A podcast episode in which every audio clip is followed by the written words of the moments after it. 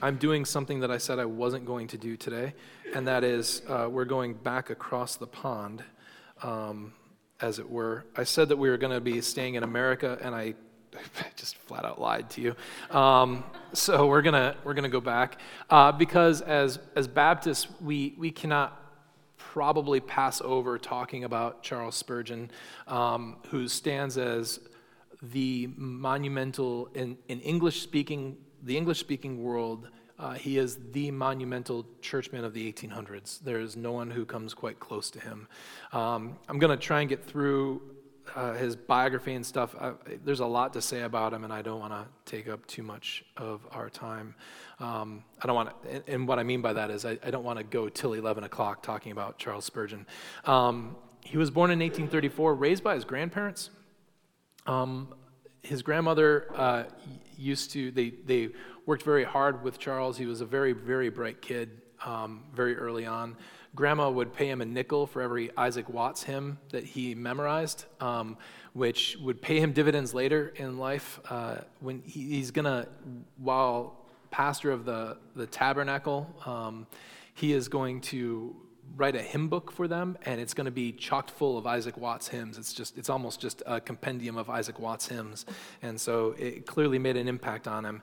Um, but even though he was born in 1834, he wasn't saved until uh, 1850 when he was 15. He was walking to some other appointment, and a snowstorm hit, and he had to divert into this little Methodist chapel. And um, he heard the word of God preached from Isaiah, Isaiah 45, 22, uh, and he was, he says, converted at that moment. Um, and so Charles gave his life over to the Lord. And then what happens after that is unfathomable in where it goes and how quickly it goes. And so part of it is a testimony to um, testimony to how not to do things. Um, and so in 1850, he's 15, he's converted. By, um, that, that was in January. By April of that year, he is admitted as a Baptist, as a member of a Baptist church in a place called Newmarket.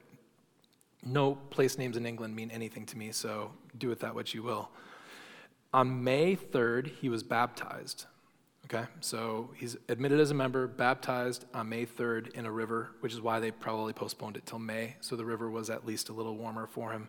Um, by the end of that year, so before he is one full year as a Christian, he is teaching Sunday school for them.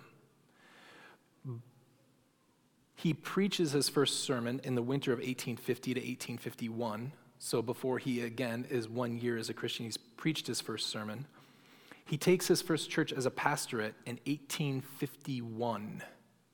So that's before he has been a Christian for two years and he is currently 17 years old.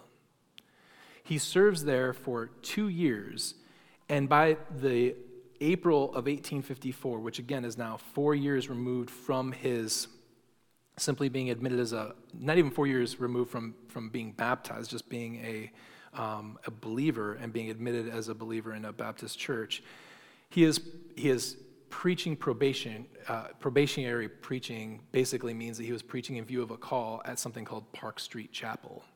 Now, it's easy and, and, and, tempting to think, well, okay, so he's 17 and this must be another small church. He went to a small church before the first church was small. This must be a small church as well. It is not a small church, it is one of the major churches in England. Um, he is barely 19 years old, he is barely four years a Christian. Park Street um, Church, Park, Park, New Park Street Chapel um, was the former church of Ben.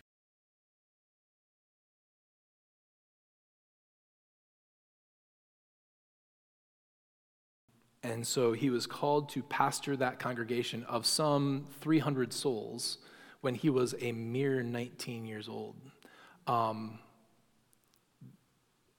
so the first thing that we, we come to is this sort of meteoric rise, right? And, and when you hear about how quickly all that happens for him, there's two things that pop out. One is he must have been from the very moment that he stepped into a pulpit something else, right? Like uh, it was, it was, it would have been obvious for people who heard him um, that that this uh, child was incredibly gifted in the word and in oratory skills. And so um, this talent that he had was clearly something that, that was obvious and seen by all people. The second thing is um, that it seems as though that is an incredibly unwise thing to do. I just, Spurgeon might be the exception that proves the rule. It worked out for Spurgeon. Spurgeon was sort of impenetrable by the difficulties of his world, and he stayed stalwart, faithful throughout the rest of his life.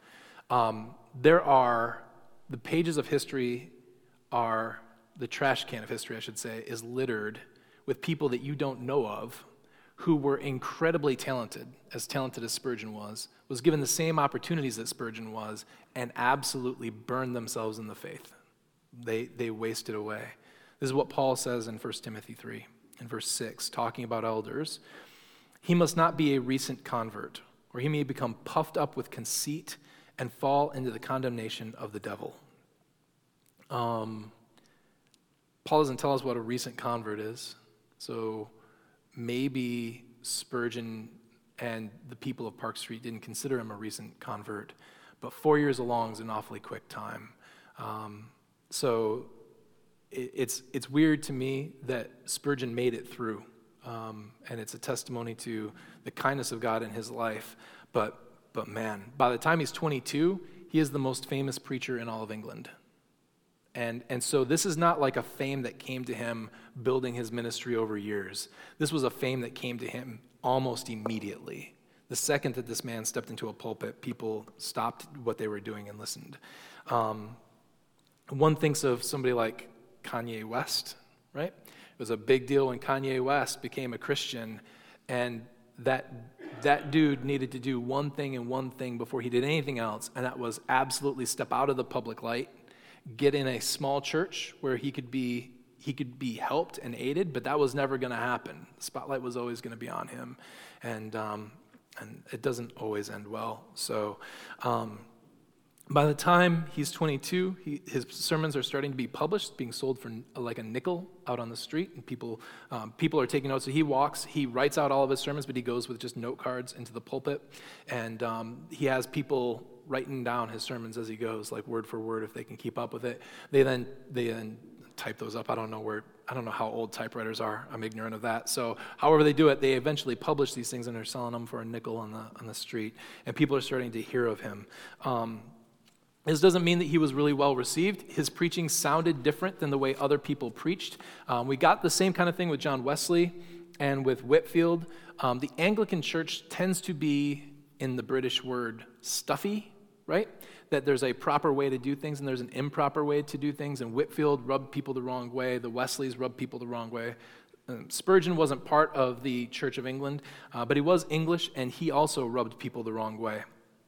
By the time 1855 rolls around, um, the Essex Standard wrote uh, this kind of comment on his preaching. Uh, Spurgeon's style is that of a vulgar colloquial, varied by rant. All the most solemn mysteries of our holy religion are by him rudely, roughly, and impiously handled. Common sense is outraged, and decency disgusted. His rantings are interspersed with coarse anecdotes. It's true. Uh, I don't know about the rantings part, but he used he used the same kind of speech that I don't know. Somebody you can go back in history and think of somebody like Jesus and, and he used like events that happened in the world that day to illustrate the points that he was doing. Actually, the genius of Spurgeon's preaching, by far and away, are just his ability to use illustrations. Like, no one used illustrations as well as Charles Spurgeon. Like, that was the genius of all of his. It just kind of gets boiled down to that. And that's the very thing that they're complaining about. Um, Later on, um, people critiqued him by saying, He is a nine days wonder, a comet that has suddenly shot across the religious atmosphere. He has, con- he has gone up like a rocket, and ere long will come down like a stick, uh, which I kind of like. Um, Mr. Spurgeon was absolutely destitute of intellectual benevolence, even the way these people write, absolutely destitute of intellectual benevolence. If men saw as he did, they were orthodox. If they saw some things in some other way, they were heterodox. um, pestilent, and unfit to lead the minds of students or inquirers.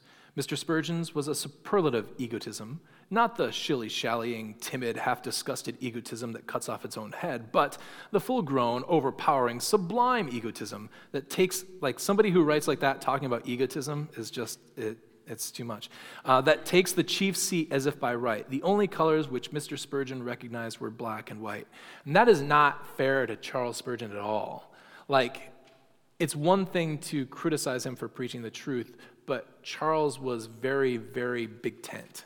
Like he he he was okay with people so long as they truly and honestly believed in he believed in Jesus Christ. He was good with them, and he he would go so far as numerous times to say, "I'm not so ignorant of the graces of Christ to think that people in the Catholic Church couldn't be saved."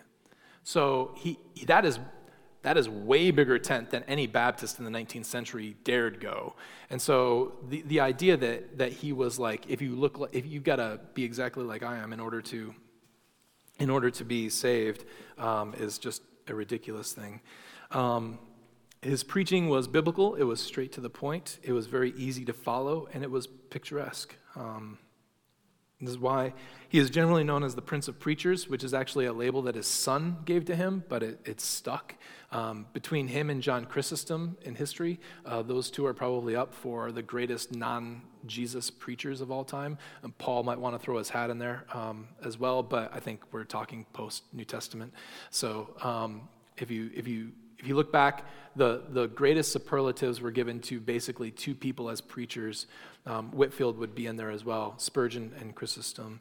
And so just brilliant. Um, he, if you took up all of his sermons, he preached all the time.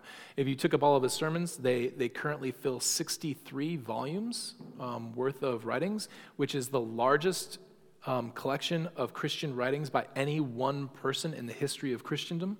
Um, and so part of this was due to the fact that they wrote down everything that he, he did. Um, he was a man of incredible industriousness, which we will um, get to. Uh, he preached for hours and, and did so without the aid of mics um, and preached to incredibly large crowds. Um, Metro, uh, Metropolitan Tabernacle was where he was for some 38 years. Um, he did a number of different things too. So, in his church life and societies, um, the amount of things that he had his hands in that he did was just amazing. So, he first started printing um, uh, a periodical called The Sword and the Trowel, which you have probably heard of. Um, in 1865, it's a monthly magazine uh, featuring opinions by him, quotes by him, um, sermons of his at times, and then uh, featuring also other, other Baptist ministers who might write and, and they would um, take in. You can find the full set of those. It is really just recently been collected, the full set of sword and trowels, and you can find them. They're free online at spurgeon.org. And you should be happy to know that um, the greatest collection of Spurgeon stuff uh, is found at Midwestern Baptist Theological Seminary, which you help to fund through cooperative program giving. So uh, a lot of their stuff is available online. Again, you can just go to spurgeon.org and you can find that. Um, unfortunately, we don't have record. I, I don't know that we ever have a recording of him preaching. I don't think we do. Uh, we have a, a, recording of his son preaching, but his son is, alas, not him. So, um, besides the sword and the trowel, the other thing that he is well known for is the Stockwell Orphanage. He was a, a very close friend of George Mueller, and so through the Metropolitan Tabernacle. So New Park Street Church eventually outgrows the building that they're in. They need to build a new building. That new building is the Metropolitan Tabernacle. Um, that tabernacle um, seats somewhere about 5,000 people, and with another standing room for about a 1,000 other people and uh, they filled it on the regular, um, which means that they had money. They had money that flowed into that place. Um, they then redirected that back outward. So the orphanage was one of the things that they started in there. Um, in 1867, they started it. it. They took in 240 boys.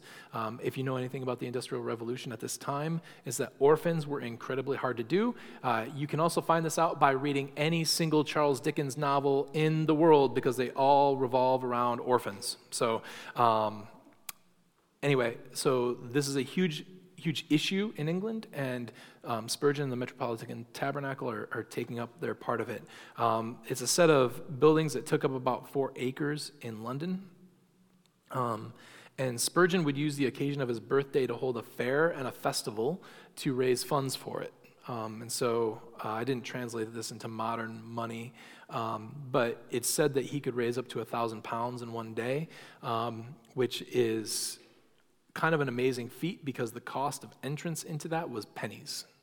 Um, so to think that you could raise a thousand dollars by charging people pennies to get into something um, shows you how how well known they were and how attractive that ministry was. Um, there are also other societies within the church. Those, those buildings, by the way, stood up until the bombing of London in World War II, and then they were demolished. They rebuilt them, and, and there's still that association still con, um, connected to Spurgeon's name. Multiple other societies within the church. So when you hear him being connected to societies, you need to realize that those are just ministries within the church. They just called them societies instead of ministries. I don't know exactly where that comes from. Um, most of them were given over to benevolence causes, some to education, some to hospitals. Um, Spurgeon was very clear that these are the things that we have to do. We have to be engaged in this kind of stuff. Um, what you're going to find is that liberalism is close on Spurgeon's tail, and then you get the fundamentalists in the late uh, 1800s and early 1900s, which um, one of their chief problems that they are going to, to provide for us today, still lingering, is this distinction between the social gospel and the written gospel, and that was unheard of in Spurgeon's day. This was all gospel work in Spurgeon's day. So doing doing orphanages wasn't separated from like preaching the word of God. This was all part and parcel of doing the gospel. Um, and so they were involved in all these things. It was said at one point in time that he had up to 69 different ministries that he was the head of or over. That included his regular, that didn't include all of his regular preaching, and the fact that his wife, who had given birth to two twin boys, um, sometime later in her life became almost an invalid. Um, she couldn't move. As a matter of fact, the last 27 years of Charles' life, I don't believe she ever heard one sermon that he gave because she was unable to go. Um, so, one of the things you get when you hear that is to say, it would be, you've got to be careful with it, right? But you kind of want to say, nah, like he, he didn't do all those things well. Like you can't head 69 ministries, preach as much as he did, and be a really good husband all at the same time. And we haven't even gotten to his health problems, which were many. Um, it, seems imp- it seems like he lived like four lifetimes. And so he's just one of those guys where you hear over the course of his life the things that he accomplished, and you're just kind of left scratching your head saying, you know, he, he died when he was 57. It's not like he died when he was super old. So you're just kind of left, you're left sort of scratching your head saying, I don't know how he accomplished that. I don't know how he got all that stuff done. Um, one of the last things that he did was um, uh, start something called the Pastor's College. So a couple of guys early on in his ministry came up to him and said, I want to be trained for the ministry. And then he, he started training them, and then a couple more guys came, and then more guys came, and he, he eventually said, I don't know if I can keep doing this. And the church said, Yeah, you, you need to. And so they, they set aside money to form this college. And, and he started um, taking in people on the regular and, and had a, a, schedule set up to, to teach them how to be pastors, how to be Baptist ministers at this college. Um, eventually, it, um, by 1892, it had served almost 900 students. Um, and in the early part of the 1900s, 1920s, it changed its name to Spurgeon College instead of the Pastor's College. Um, you have probably read something by Spurgeon. Um, his evening and morning or morning and evening devotionals are very, very popular. Um, they're excellent as well. I would. There's there's nothing that Spurgeon wrote that I'm going to tell you isn't excellent. So you should read. If you get something by Charles Spurgeon, you should, and then read it. Um, don't let it sit on your shelf, but like actually actually do it. There's some books that you should buy and then just let sit on your shelf um, and don't pick up because they look nice. There are other books that you should like actually read, and, and Spurgeon's are those. He has uh,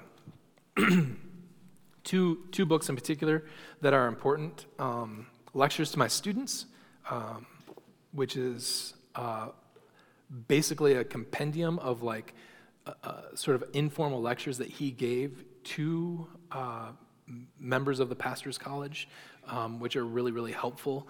And then the soul winner is another one. Um, we'll read a little bit from, from both of these here in a second. Let me check the time. Yeah, we can probably do that. Well, we'll do that in just a minute. Um, we do need to talk of his sufferings. Um, so we talked about his wife. His, his boys were fine. They, they lived healthy lives. Um, his wife um, did suffer that illness, and he um, seemed to care about her very much. He didn't. Um, you wonder how much he was actually at her bedside. Um, but then he, he also then had medical issues of his own. He had uh, three major um, health issues. The first of which was gout. gout was um, reported to have been a problem of his since the time he was 33. Um, he, I, I, don't, my father has gout. I don't, I've never had it. Um, but it's basically crystals of urate that form in your joints that make it intensely painful for you to do anything, include exist. So, um, and today we've got certain treatments for gout and certain ways to prevent it. We know better what foods to avoid and what foods to eat. Uh, back then they didn't, and there were there were times when he was completely and utterly bedridden and he couldn't move because the gout was so severe in him. Um, he has a uh, good quote. He's got a. He, so, if you sanctified Martin Luther's wit, it would, it would sound like Charles Spurgeon, okay? Um, so, this is what Spurgeon said about his gout. Um, it was true, he said that he had had the gout. I love the fact that they call it the gout as well. It's like a, you can almost read that like the goat, um, but it's the gout. and a very horrible pain it was. But he had had the gout in his left leg, and he had preached standing on the other. He had not had the goat in, the gout.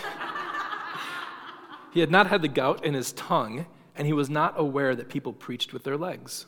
Um, so in talking about in talking about how he was able to go along with this. So again, if he just had pain, he would just suffer through it while he preached, and, and none of these things affected his tongue, and so he was quite able to go along with it. He also had Bright's disease, uh, which was an inflammation of the kidney, um, which is one of the things that would eventually um, take part in killing him. Um, there was also severe and abiding depression. He, he was racked with depression. Um, no one knows, you know, it's, it's depression. It might not be linked to anything at all. Um, there was one incident in his life that people like to look back at and say, this changed the Spurgeon that we knew. So if you knew him before this incident and you knew him after this incident, he was, he was something of a different man.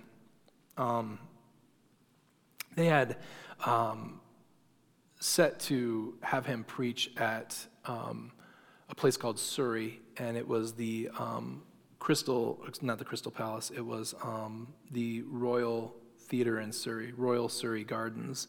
And There were about 10,000 people that had gathered to hear him preach. You'd have to get there about a half an hour to an hour early to find a seat, and then there's standing room. and just before Spurgeon got up to preach, somebody in that 10,000 person packed audience, so they're, they're not just in the seats packed in, but they're standing up around the sides, somebody yells, fire and um, there's just a mass exodus of people. And uh, I think seven people were trampled and died. And you hear about these things all the time. You hear about them at concerts. There's a um, this has happened. Um, it's not just a thing in the 19th century. This has happened at concerts um, in the 20th century as well. Anytime you have a large gathering of people like that. So Spurgeon took that really, really hard. Um, you know, un a needing to. He blamed himself for their deaths. There was a lot of other injuries. Um, but he preached to massive crowds again after that.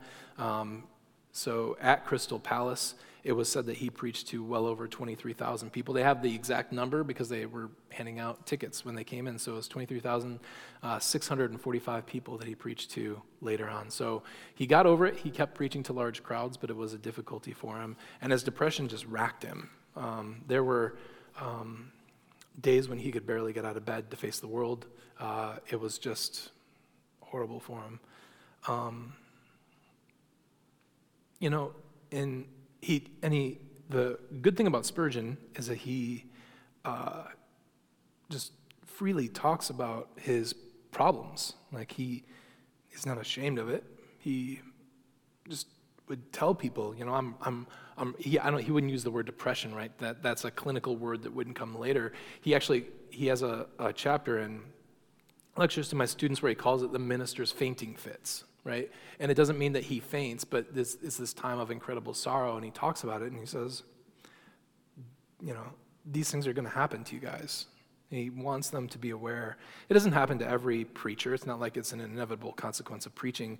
Um, but it happened to him and he wants them to know like you're going to think success is the way out you're going to think that that there's something wrong with you this is a, this happens to people and he's trying to give them advice for it um, really um, really deep depression and it and it makes his life um, all the more amazing that this was something that racked him throughout the last 30 years of his life, and pretty much the entire time that he was pastor at the Metropolitan Tabernacle, um, but still faithfully and joyously preaching the Lord. Um, so, the one thing that he actually did engage with when it came to controversy was something called the downgrade controversy.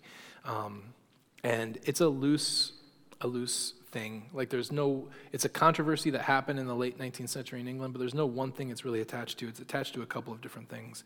Um, basically, he was the one who called it a downgrade, and what he meant was it was just the the removal of biblical understanding of things and it was it was basically liberalism had been creeping into some of the churches that he was associated with. Um, not just that he had planted, but there was a Baptist union that he was a member of, and liberalism, theological liberalism, had started to creep into those churches. It included denying the infallibility of Scripture, um, denying the necessity and the sufficiency of the substitutionary atonement of Christ, um, denying the existence, either at, that it existed at all or that it was eternal, um, of hell, and an affirmation of universalism. Um, and so these things were starting to spread up. And and Spurgeon, throughout the entirety of his ministry, although he was um, somebody who obviously held a lot of clout, not only amongst Baptist churches, but in England in general, just stayed away from it. Now, that didn't include slavery. He, he drew a real hard line on slavery, so much so that Southern Baptists hated him. We, we, now have, we now have the largest collection of Spurgeon stuff at Midwestern, but Spurgeon said, if I would never let any slaveholder, I would never give him a seat at my table. I wouldn't let him come into my church until he repented. Like he was very, very firm with it. So um, that annoyed a lot of people in the South of America, and they, they did not hold him in high regard. But um, there were very few controversies that he actually engaged himself in, um, although he had the opportunity to. But this is one that he did. Uh, he felt like he couldn't back out of it. Um, all in all, in the, in the corpus of his life, um, there are very few bad things to say about Spurgeon. He was a pious man, he was a holy man. Um, you can nitpick. Uh, the way he talks about prayer is um, he, he says lovely things about prayer, but he also says things like, you know, prayer is like going into the bank. And uh, I don't go into the bank teller and talk to them about the weather. I say I need a five pound note and they give it to me and I leave. And, and he's like, that's what prayer should be like. Go in knowing what you want, ask God for it, and get out. Um, so it's not that he didn't pray all the time. He just had this like, it didn't, even the idea of making prayer sound like it's a transactional thing is a little bit problematic. But that's apparently how he prayed. And um, that doesn't mean that there wasn't more to it than that but nevertheless, so you can you can nitpick on things, but for the most part, he was really really a wonderful man and and did a lot of work for. Um, for the Lord in London at that time. I wanted to, I did want to read for you just a couple of things. Sorry, I know I usually try to ask questions and we just got kind of caught up. I did want to ask um, or read a couple of things to you.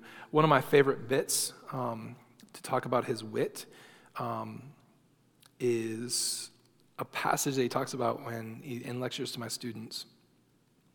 The lecture is about um, always becoming better. So he's, he's trying to tell people you need to you need to progress. Just keep working at getting better whether that means furthering your education working on your, your diction working on how you speak working on on moving in your sermons like editing your sermons going over your sermons. Just try to always get better always be advancing. So it's called the necessity of ministerial progress. And um, here's this little bit this is this is just fantastic. Um, There are brethren in the ministry whose speech is intolerable. Either they rouse you to wrath, or else they send you to sleep. No chloral can ever equal some discourses in sleep giving properties. No human being, unless gifted with infinite patience, could long endure to listen to them, and nature does well to give the victim deliverance through sleep. I heard one say the other day that a, that a certain preacher had no more gifts for the ministry than an oyster. And in my own judgment, that, this was a slander on the oyster, for that worthy, for that worthy bivalve shows great discretion in his openings and knows when to close. That's a fantastic quote. Like the slander on the oyster. Um, his, his, all of his writings are littered with things like that. They're littered with just a brilliant way of putting things, brilliant illustrations for things. Um, really, really helpful. Um, on page, on page 341, that's my reference. You don't need to know that. Uh, he's talking about how to um, convert people in preaching, and he says some people need to have logic given to them. They just need cold logic. So this is the time of Darwin and time of other other folks, and um, philosophy is important to people. Um, and so he, he says some people need that, but um, the class requiring logical argument is small compared with the number of those who need to be pleaded with. excuse me, by way of emotional persuasion. They require not so much reasoning as heart argument. They, they require not so much reasoning as heart argument, or what he says there. I'm not reading it the way that's helpful for you to understand. They don't need logic. What they need is heart argument, is what he means, which is logic set on fire. It's just a beautiful way of um, depicting that. Uh, again, his, his writing is just kind of filled with that stuff. Um, one quick thing from uh, the Soul Winner, and then I'll, I'll take questions if anyone has them. Um, talking about pleading with people uh, to come to know Jesus. Um, let's see where I want to start. Um, so, when a man has to speak for Christ, if he is not earnest, let him go to bed. You smile, um, and this is about, again, about pleading for people to come to know Christ. If he is not earnest, let him go to bed. You smile, but is it not better that he should go to bed than send a whole congregation to sleep without their going to bed? Yes, we must be downright earnest. If we are to prevail with men, we must love them. There's a genuine love to men that some have, and there is a genuine dislike to men that others have. I know gentlemen whom I esteem in a way who seem to think that the working classes are a shockingly bad lot to be kept in check and governed with vigor. With such views, they will never convert the working men. To win men, you must feel. I am one of them. If they are a sad lot, I am one of them. If they are lost sinners, I am one of them. If they need a Savior, sorry, I am one of them. To the very chief of sinners, you should preach with this text before you. Such were some of you. Grace alone makes us differ, and that grace we preach. Genuine love to God and fervent love to man make up the great qualification for the pleader. So, just his um, writings are filled with a desire to see people come to know the Lord. Now, one of the bad effects of people like Whitefield and people like Spurgeon is the culture that we have today where preachers are not so much given over to the things that Spurgeon was given over to, but given over to things that accompanied Spurgeon, which is the attention and the notoriety, which came to Spurgeon quite apart from his seeking it. We don't find that he actually sought much of it. It just kind of came to him. Um, I don't think we should put that down as a knock on, on him. Whitefield, by the way, I think sought it. Spurgeon doesn't seem to have sought it very much. Um, when he died, he left uh, 2,000 pounds, which is, I mean, if you went to an inflation calculator from, I don't know, pounds, uh, British dollars, we'll call it, because that's what everything should be called. Um, British dollars in, in 1860 uh, something or 1890 something, whenever he, he actually died. I don't remember when it was. Um, if you if you were to translate that, I'm sure that 2,000 pounds is still a considerable sum to have left his wife. Um, it's paltry compared to what he made in his life. He made millions of dollars selling his sermons and selling books, millions of dollars. And he just funneled all of it back into the tabernacle and to their ministries, continually gave money away to start orphanages and hospitals and stuff like that. So, um, great man. If you get a chance to read anything that he wrote, I would highly recommend it.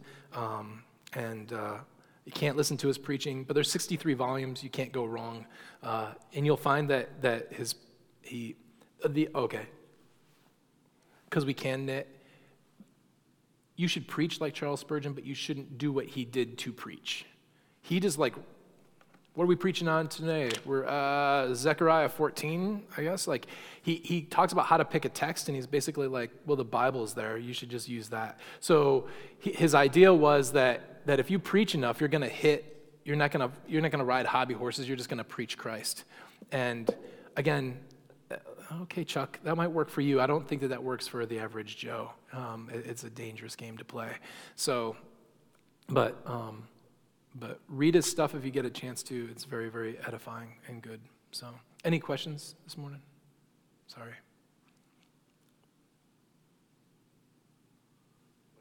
Thank you, Mark. What?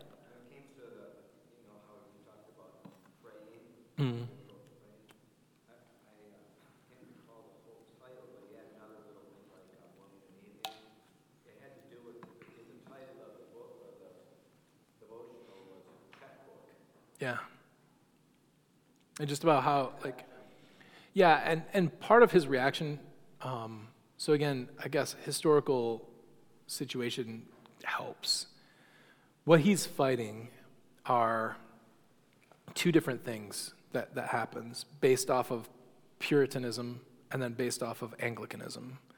So you got you got men who are going to stand in front of people and utter over the top, eloquent prayers that, or three things, I guess, over the top, eloquent prayers that, that have no benefit for the people there and are only there for their own show. You have Anglicans who are reading prayers that they either do or do not feel, in, in his opinion. They, they don't have much feeling when it comes to them. Or you've got people in the pews who, in, in his words, just say, Lord, Lord, Lord, Lord, over and over and over again, as though that's a benefit to them right? And so all of those things kind of combine to say, hey, tell the Lord what you want, and, and he'll give it to you, right? Um, that is a bit of an overreaction, but there's at least a sense of why he's reacting that way. He wants it to be simple language. And that's what he means by, by going into a bank teller and I give him a, I, I look at him and I say, I want a five pound note. He doesn't just mean it, it, it's to be curt. He means stop beating around the bush and get to what you want, you know. Um, I think part of that's fine. I think preambles and prayers are pr- probably okay as well to set your mind in the right frame. Yeah.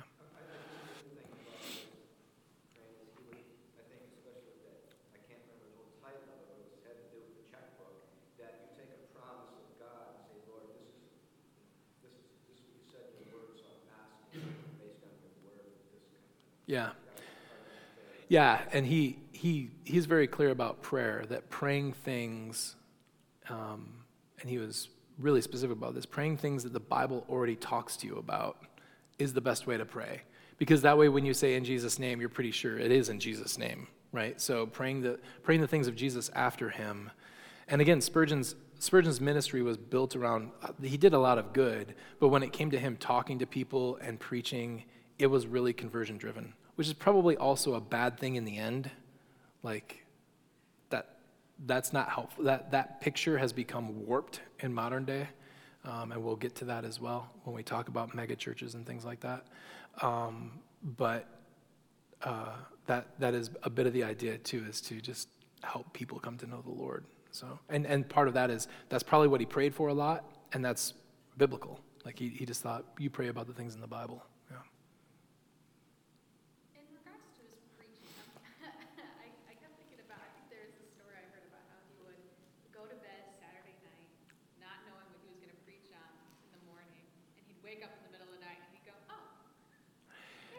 So that probably happened once or twice. He did, he did write his Sunday sermons on Saturday night, uh, which makes me feel better.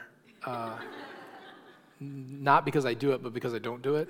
But the deal is, he is also he's preaching several times throughout the week, and so um, he he basically would the general gist of what he would do, which was a very Puritan type thing too. If you read the Puritans, they're not preaching over sections of text; they're just preaching like a verse, and that's often what he would do. He would find a verse, and then he would just say, like, "Hey, consider these things coming out of that verse."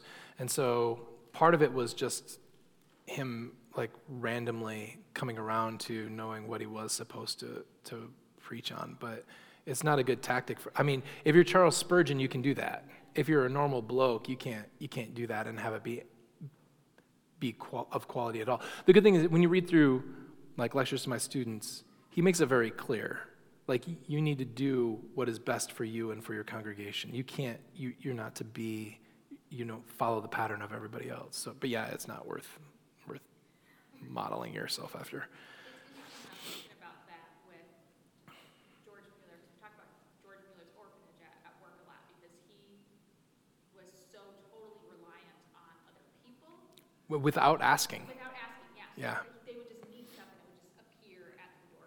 Right. kind of reliance on Right. not not really doing the prep work, but just expecting God to meet needs and, and somehow it's Yeah. still happening. And yeah, that so Spurgeon didn't do that. There's a there's a bit of a difference though, and that Spurgeon um, was doing all these things through his church, and so it didn't make sense to not mention it to the church. Like the context is much different. I, I think that that's that sounds really pious. I don't think that it. I- always struggled with Mueller with that. I don't think it's actually biblical. Like the whole um, praying to God is one thing, but you have not because you ask not. It's, it also works with people as well, like expecting people to be able to read your mind, or you know, I think it's it's probably fine. But there's a fine line, right, between between mail mail bombing people and pleading with them for money continuously, and and then and then having to close down the doors because no one gave anything, and they're like, I don't didn't know that you needed that, right? So there's a there's a give and take there, yeah, yeah. But Spurgeon um, didn't follow Mueller in that when it came to the orphanage. He's, he he told people, you should give. This is a good thing. Give to it. Yeah, he was very clear. So I think ten. I think it happened about a decade after they were born. So I um, I know that she at some point um, I don't think it was an accident or anything like that. I think it was a medical condition. At some point, um, there was a famous doctor um, who had tried to do some really radical um, spinal surgeries on her that did not take. I don't, I don't know that they hurt her any, um, but they didn't improve her condition. Um, so I'm not, I'm not exactly sure. It didn't sound like it was an accident. It sounded like life happened to her. It wasn't like oh, a carriage accident or something like that. I, I, I don't actually know, though. I don't know. And again, one of the strange things about Spurgeon and all these great men in particular, we, we've heard it with, with Whitefield, with Wesley, with others, is they don't seem to, their marriages are never like upheld as beautiful things. They're just not, which is alarming. And at some level, it's alarming, right? Um, you just don't have that. It's fine if you're Augustine and you're not married, right? But for all these other, and, and William Carey would be another one who's, who's is he, we uphold him as doing great things for the Lord, but we would then also say we, we don't we either don't hear much about his marriage or it's just not something that you should model yourself after, which is shows everybody has weaknesses, right? And those are yeah, I, and you don't hear that you don't hear that Spurgeon was a bad husband. You hear that he worked 18 hours a day, right? And he was uh, then then he was also racked with gout and depression and had 69 other ministries to watch over. And so you, you're wondering what time is left for his wife who can't get up, right? She can't move. Um, but that, that doesn't mean that he's not, for all I know, he could have been in the room with her doing a lot of that work with her by his side. I think I would have read that though.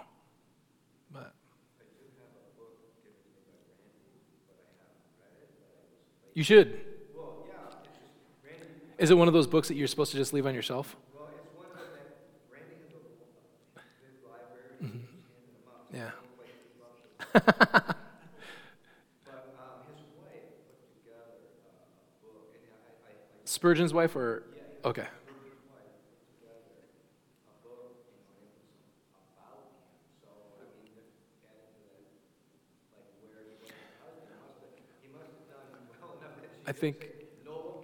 Yeah, I think that there's there's also a difference in 19th century British life and what husbands and wives looked like and what was culturally acceptable and what they expected from their spouses, right? So, um, and some of that wouldn't have been Charles' fault, um, but those things always also need to be reconciled with what the Bible instructs us to, to have and, and to be. And so, um, the Lord Lord can deal with that. We just it's just worthy of, of noting that um, that's not one of the first things that comes to mind when people think of, of Charles, or, or just in general, any of the great men that you hear about in church history. So, although Luther was a bit different. In that case, Luther and Katie were, were known. He was known as loving her incredibly. And so that's a mark on the, on the plus category for Luther. As much as I talk about him in somewhat negative terms, I love Luther. I just wish that he had been he had a better filter. His, his, his filter had, had huge gaping holes in it, right? Like the, somebody had thrown a softball through that thing and, and things just leaked through. But he did love Katie quite a bit. So, all right.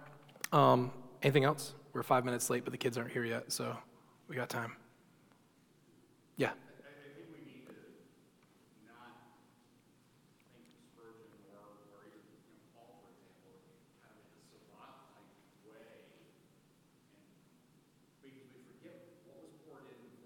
Right. Before they came to faith. I mean, in, in, both, in Paul's case, he had a tremendous amount of training. Yeah. In, in, in Spurgeon's case, he had a, huge repository of information and knowledge, even though he didn't have faith. You know, with all the hymnody that he had memorized and all that he had been exposed to, that was all yep. in there. Yep. Not, not to take away from his brilliance, because obviously all of that in there without the intellect wouldn't work. But he had all of that in there. Right. Yeah, there's a, there's a there's a reason why there's a reason why he could pick out or, or sit in bed and have one passage come to mind and be able to immediately pull four points and a conclusion out of it right? Like he was able to do that without looking at scripture because he had it memorized it was in his bank. So i yeah that's